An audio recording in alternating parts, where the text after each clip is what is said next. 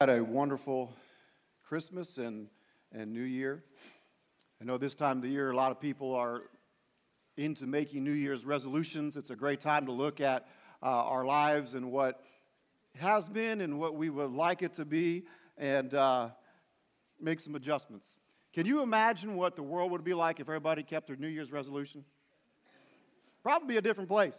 And so I heard this story recently of. Uh, I don't know if it was New Year's resolution time or not, but this uh, wife went into the bathroom and the husband had, he was stepping up on the scale. And as he stepped up on the scale, he kind of sucked in his gut. And she was thinking a whole lot faster than she was processing. She goes, are kind of sarcastically thinking, Are you kidding me? You think that's going to work? And before she could process what was going on in her mind, it already came out her mouth. And she said, You think that's actually going to work? And his response was, Yeah, because if I don't, I can't see the numbers. now, that story did not come, just for clarification, from the Pastor's Weight Loss Challenge, by the way. I just want to, but, you know, it's a, it's, a great, it's a great time of the year for us to really look at uh, things in our lives that we would like to improve. Can you imagine if our New Year's resolutions had eternal impacts? If in our New Year's resolution that what we were resolving to change in our life had positive eternal consequences, where we were making commitments to really be involved and engaged in people's lives so that we could see God do miraculous things. How awesome would that be? That if we as a church made some resolutions this year to do things as a body of Christ. And, and who's the body?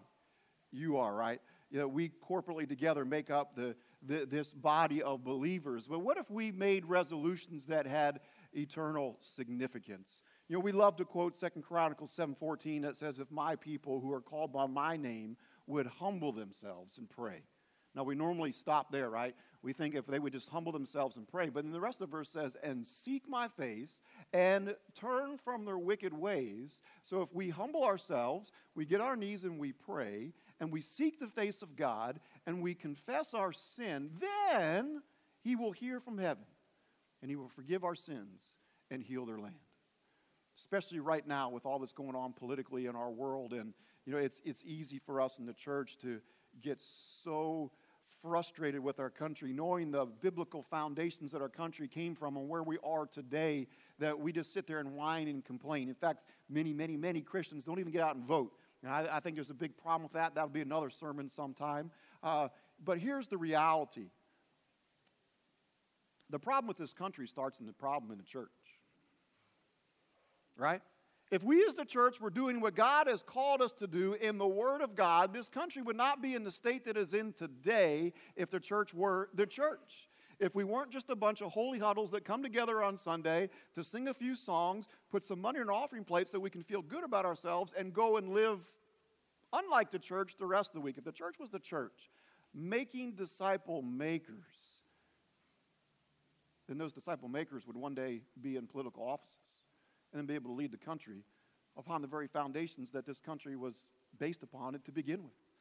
And so, if our New Year's resolutions were first as the church to have some eternal significance, then maybe the country would be a whole lot better than it is. But when we, we live in a great country, it is still a phenomenal country, the best country in the world where we have the freedom to be able to exercise religious freedom, the freedom to come here and not have to worry about people watching us having come and, and then having consequences like we heard in the missions moment today. You know, but one of the principles, it's a biblical principle, by the way, that this country was founded upon is the equality of people, right? It comes right out of the Word of God that in God's image we are created equal male, female, Jew, Greek, we are equal. It is a foundation this country has been based upon that comes from the Word of God, and hundreds of thousands of people have come to this country because of that. And so we, we need to praise God that we still live in this country. However, that idea of equality of people has morphed into an equality of thought. Think about that for a second. We, we usually use the term political correctness now to encompass that. But equality of one another has gone into this equality of thought that every thought is equal. And so much so, and we used to use the word tolerance, that, you know, we, we, in fact, the word tolerance means that, hey, you disagree with somebody, but you're still going to tolerate them. The word tolerance has turned into now you have to say that their thought is on equal level with yours, and you can't say anything against their thought. that one thought is just as valid as another thought. Now, that's really ludicrous if you think about it, and it's, but that's where our country has gone in this equality of thought. And may I just suggest that that mentality has crept into the church?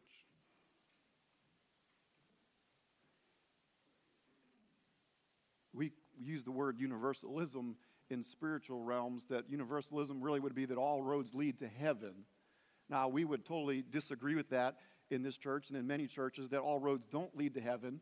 Uh, and so we wouldn't adopt a universalistic mindset. But let me just suggest this the church in America has adopted universalism in their actions. If we really believe that Jesus is the only way to God, how can we remain silent? If we really believe that the gospel is as powerful as what we looked at these last month and a half, two months, we look at the gospel and how powerful it is, how powerful it is to transform, and yet we remain silent and we don't share it. Have we not really adopted this universalistic mindset that they'll find out on their own, whether passively or intellectually? You know, some, in some circles, we put this theological twist on things that, hey, God calls all people to himself, which is absolutely true. But as we're going to see in a second, God has a plan. It's only one plan for the lost to come to himself, and that involves you and I. And so we put this theological twist on it that God calls all people to himself, therefore we don't need to do anything. And we're going to blow that one out of the water today for based upon God's word. But whether intellectually or practically, may I just suggest that the church in America, and even our church here to one degree or another, has adopted this universalistic mindset to one degree or another that we're not going out and sharing the gospel of Jesus Christ. And so, my goal for us this year would be can you imagine if each of us would make this commitment? We shared the gospel once a month, it's only 12 times needed. There's, we're averaging now 400 people on any given Sunday. If everybody that came to church on a Sunday would share the gospel one time a month, that's 4,800 people. By the way, I had to do the math before because I'm not a mathematician. And yes, I did use my calculator. So you double that, that's what? If we did it twice a month, that's 9,600 people that we would have shared the gospel with. Now, eh, just using base, let's just say 10% of those people actually make a profession of faith. That's 96 people that come to faith in Jesus Christ just because we made this intentional commitment to share the gospel of Jesus Christ once a month or maybe twice a month. 96 people that would come to faith in Christ based upon you and sharing the good news of Jesus Christ. Not only would 96 people come, I think there'd be a whole lot more than 96 people that would come. You know, we, uh, we understand verses, you know, in Romans, that Romans 10, uh, 9 and 10, that, you know, we, we quote all the time that if, if you confess with your mouth that Jesus is Lord and believe within your heart that God raised from the dead, then you will be saved. For it is with your, the mouth, with the heart that one believes and is justified, and with the mouth that one confesses and is saved. We believe that wholeheartedly here right? You know, but really, when we look at our actions corporately as a church, how many of us are sharing this with other people?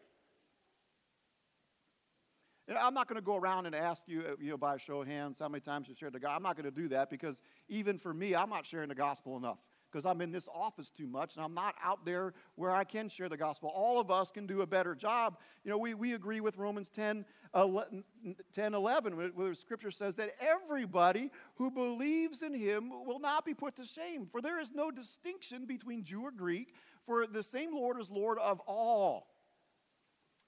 Bestowing riches on all who call on him, for everyone who calls in the name of the Lord will be saved. We believe that wholeheartedly, but here's where the rubber meets the road. How will they hear? How are they going to hear that they need to call on the name of the Lord unless we then go and talk to them? The verses that follow in Romans 10, verses 14 and 15, which we often forget about as we go through this, say, How then will they call on them who they have not believed? And how will they believe in him who they have not heard? And how will they, how will they hear about without somebody preaching? And how are they to preach unless they are sent? As is, it is written. How beautiful are the feet of those who preach the good news. But they have not obeyed the gospel, for Isaiah says, The Lord, uh, the Lord who has believed what he has heard from us. So faith comes from hearing, and hearing through the words of Christ. If we don't preach it, there's no way they can come to faith in Jesus Christ. Now, let me just blow up what you might think the word preach means. The word preach here is not what I'm doing right now. The word preach here is the public proclamation of the gospel of Jesus Christ. That's what the word preach here means. That we are publicly sharing the good news, the gospel that we've been unpacking for the last month and a half with those who don't know it. And if we don't share it, how are they ever going to come to faith in Jesus Christ? And so let me just unpack this a little bit more. This practical universalism that I believe has infiltrated the church has done so in a variety of different ways. Whether, and here's what we typically do we, we say that people have the gift of evangelism. And I, I personally can't stand that. Now, I know it's listed as one of the spiritual gifts, and I do think that some people have this special ability. Just Billy Graham was one of them. He's just able to share the gospel, and he's anointed by the Holy Spirit, and every time he shares, people come to faith in Jesus Christ. Others don't have that particular gift, but here's the reality God's plan, and it's only one plan. There is no plan B. In fact, that's the title of this sermon. There is no plan B. Our, his plan is for you to share the gospel of Jesus Christ. For me, for all who have this relationship with Him, to share the good news of what God has done in our life. In fact, that's what we're going to do tonight. We're going to teach you how to share what God has done in your life in a way that hopefully is enticing to other people and they want to hear more. But there is no plan B for God to reveal the gospel. Even for people that we see overseas, many Muslims are having these dreams about Jesus. The dream doesn't save them. It is somebody presenting the gospel of Jesus Christ to them that helps them come, and that's the connection to Jesus Christ. And there's stories all over the world about these Muslim people having these dreams, and dreams that are giving to missionaries at the same time. And the, I mean, here's one there is a Muslim banker. Uh, I'm not even going to tell you where he was from, but he kept on having this dream that he was supposed to get on a train and go to a certain park. Well, he was a very wealthy banker, and he had a limousine that picked him up and took him to work every single day. Three days in a row, he kept having this dream. And so finally, he got on this train. So he gets on this train. He doesn't know where the stop is to be, but he has visually seen this park. And so this, he sees the train coming, that it just passed the park, so he gets off and he goes and walks to the park. Basically, God said he would reveal himself to him at that park. Three days prior, God had given the dream to two missionaries. They had been prayer walking that park for three days. All they knew is they were supposed to go and they were supposed to give a Bible to a guy there. Didn't know who he was. This guy gets off the train, walks to the park. The two missionaries and this guy passed, and instantaneously the Spirit of God communicated both of them that that's the guy. They gave him the Bible led him to Jesus Christ. He had the dream, but apart from the gospel being presented to him, there's no way he was going to come to faith in Christ. We are God's plan. So here's the reality. The reality of the Word of God is very clear. As we go through Romans, we'll do a quick deal through Romans. So if you want to turn to Romans, we'll fly through. Here's the reality that God has given us beginning in, in Romans 1. That first of all, everybody has knowledge of who God is. So we look at chapter 1, uh, verse 18 through 20.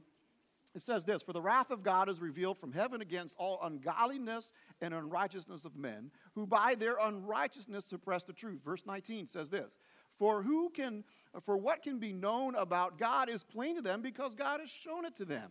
For his invisible attributes, namely his eternal power and his divine nature, have been clearly perceived ever since the creation of the world. Now, you guys have heard me say over and over and over that I, I, I'm just really a dumb jock. I wasn't really interested in school, and it was athletics that got me through school. Uh, I, didn't, I could care less about science was I, when I was in school. I wasn't very good at it. It didn't make much sense. But let me just tell you this. The more I've studied the Word of God, the more desire I've had to study science. I've studied more science since college than I ever did in all my years of academics. You know the reason why? Because as I have studied science all the way down to microbiology, you see the glory of God the glory of God is revealed over and over and over in the detail of His creation. And here's what Romans is saying His divine knowledge and God's power has been revealed to all human beings. We are without excuse because it has been revealed to us. But here's the second thing that Romans tells us. You know, in verse 21 is that we, we all reject God. So you look down there, even though they knew God, they did not honor Him as God or give thanks to Him, but they became futile in their thinking and their foolish hearts were darkened. So even though we have this knowledge of God, I believe that in our DNA we have an understanding that there is a God, that we reject God. And when we reject God, then, then we are everybody is guilty before God. If you turn over to chapter 3 and verse 10 through 12, you know, it, it says this, um, you know, as it is written, no one is righteous, not even one. No one understands nor seeks God. All have turned aside together and they become worthless. No one does good, not even one. You know, and so all of us have rejected God. We have this understanding of God, we reject God, and now because of that, we are guilty of God. We understand this, we understand the gospel well, uh, you know, but here's the reality for everybody that does not know Jesus. You know, because we reject God, then we are separated from God. You know, verse 20 says, you know, that for by works of the law, no human being will be justified in his sight, since through the law comes a knowledge of sin. Nobody is going to work their way to heaven. In Romans is great as it unpacks all these things in here. And so we got a problem, right? We've been looking at this problem as we've studied the gospel. The problem is that in our sins we are dead, we are hopeless. You know, and so here's the reality everybody does not know Christ. Everybody who does not know Christ is condemned in their sin to an eternal separation from God in hell forever. And as we as the church remain silent,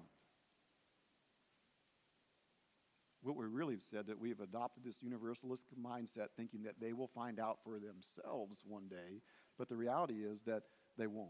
But here's the hope that God has made a way for salvation. You know, in 21 and 22, it's uh, verse chapter 3 says, But now the righteousness of God has been made manifest apart from the law, although the law and the prophets bear witness to it, the righteousness of God through faith in Jesus Christ for all who believe. For there is no distinction. Verse 23, we know well.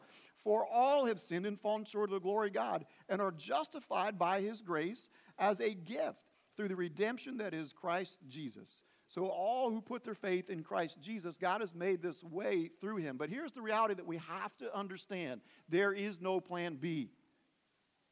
God has one plan to share the good news of Jesus Christ, and that is through those of us who already have this relationship with Him. He has commanded all of us to be able to share the word. Turn over to chapter 10 of Romans. We'll look at verses 13 uh, through 15 of, of chapter 10.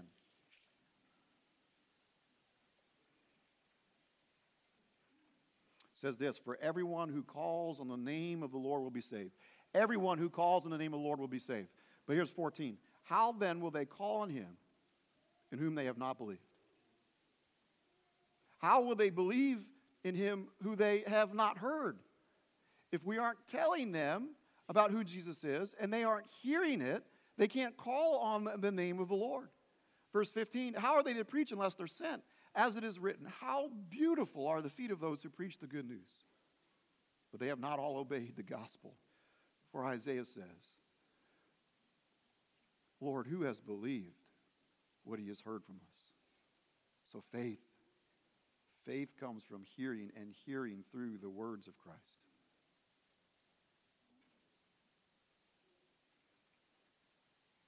God has no plan B.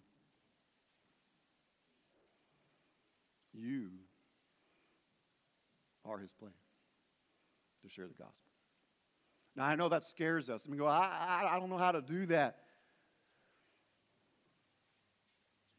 Tonight will be a help in that, is in teaching you how to initiate conversations of things that God's already done in your lives, and I want to encourage you to come back. But here's the harsh reality of a practical universalism that has infiltrated the church. Church that's comfortable with the size they are right now is a church that's comfortable with people going to hell.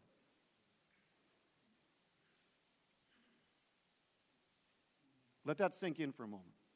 A church that's comfortable in remaining the same size they are right now, and I understand that only God causes the growth, but a church that's comfortable remaining the size they are now is a church that's comfortable with people going to hell. You see, if all of us would share the gospel and only one out of 10 people would come to faith in Jesus Christ, we'd have a minimum of 96 more people that would come. And I say a minimum because when you reach somebody in the family, and I've shared this over and over, when you reach the dad, 96% of the family will come to faith in Jesus Christ. So if you reach 96 dads, how many people are going to end up coming to church? A whole lot. And then we don't have a place for them.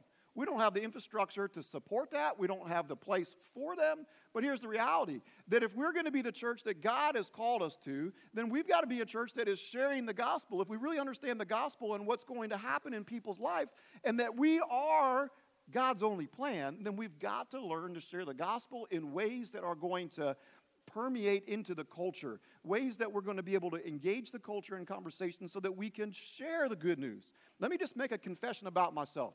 I was just telling somebody this in, after the first service. For the first time in my life, really, since, uh, since I've come to Smith, I am not out amongst the lost. For the last two years, I have not been amongst the lost. And that's not right. Our kids have always participated in county sports. I've coached, and we've always been intentional about being in the community. Here's the reality for us as believers, and it's the reality for me right now that if the only people you're around are Christian people, how are you ever going to share the gospel?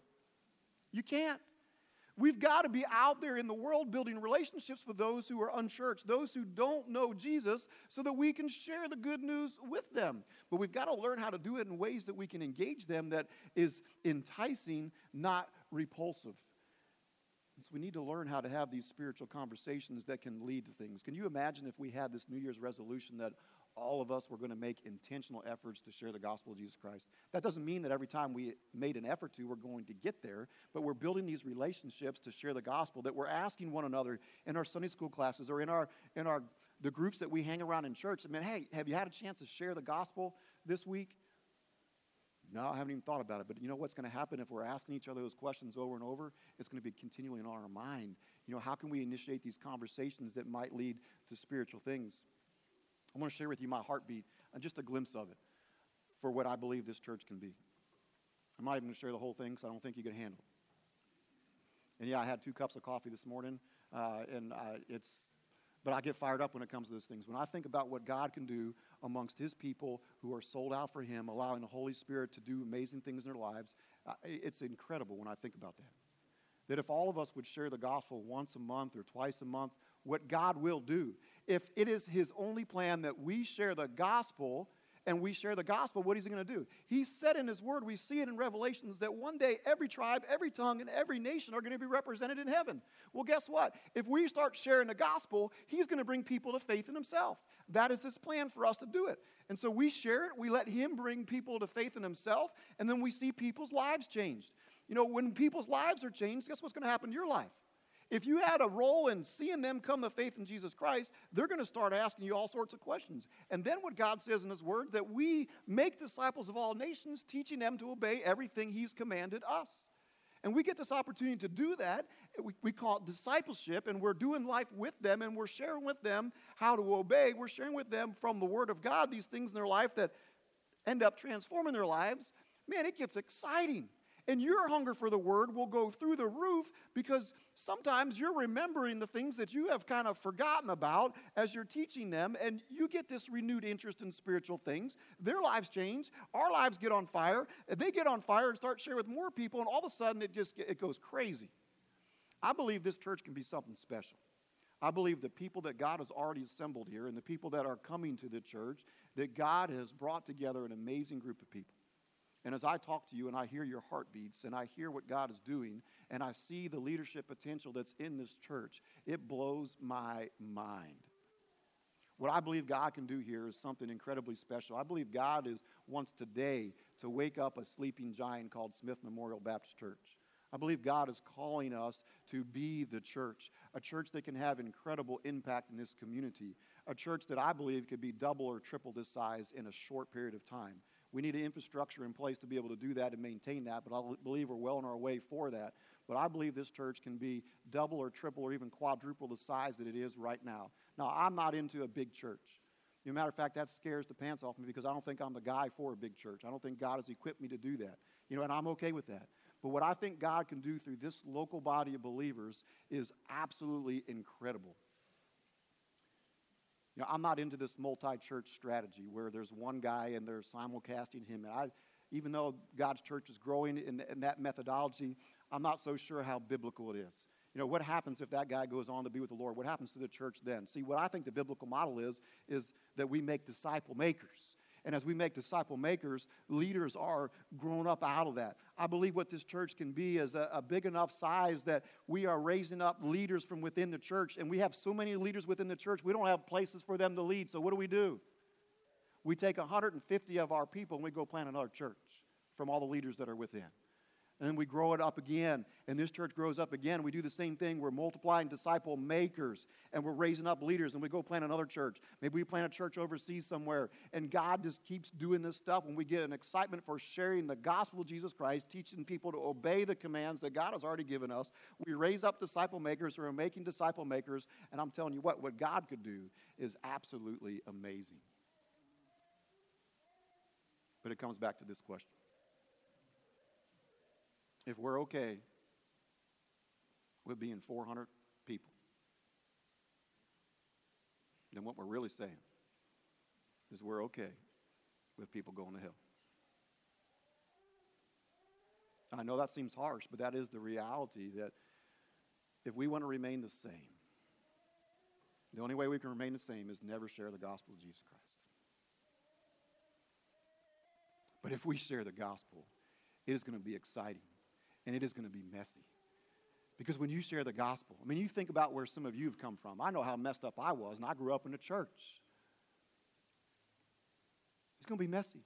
It's going to mean change. It's going to mean a lot of change in this church in the next year. If we as a church decide what we want to be, it's going to mean lots of change.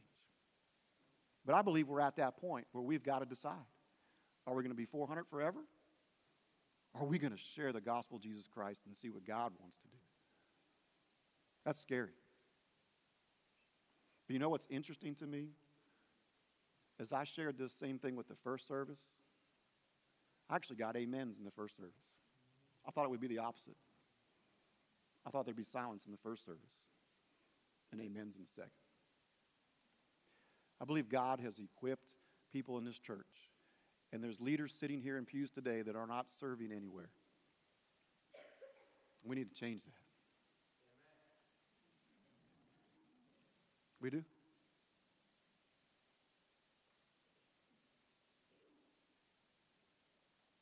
I believe I'm supposed to say this. Wasn't planning on it.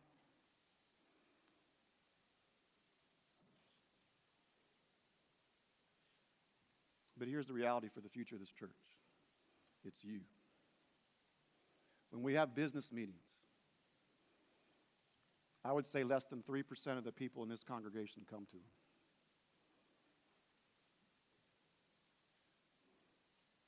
If we want this church to be what it can be, all of us have to be a part of the body of believers, using all the skills and experiences and gifts that God has presented that are in this body to bring Him glory. We've got to come together. Yes, we have two services, but we are one body of Christ. We've got to come together and pray together and come together and glorify God together and come together as one body, deciding what direction we're going to go as a body of believers. And that involves you.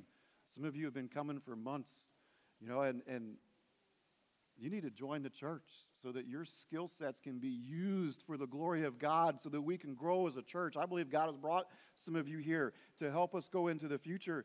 But the, the reality, we have to ask ourselves are we willing to become that kind of church or do we want to stay the same? That's where we're at.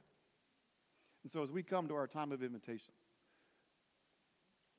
my desire is this. I'm not going to do a big altar call or anything like that. We've done that, and there's been really little response in the last couple months on that.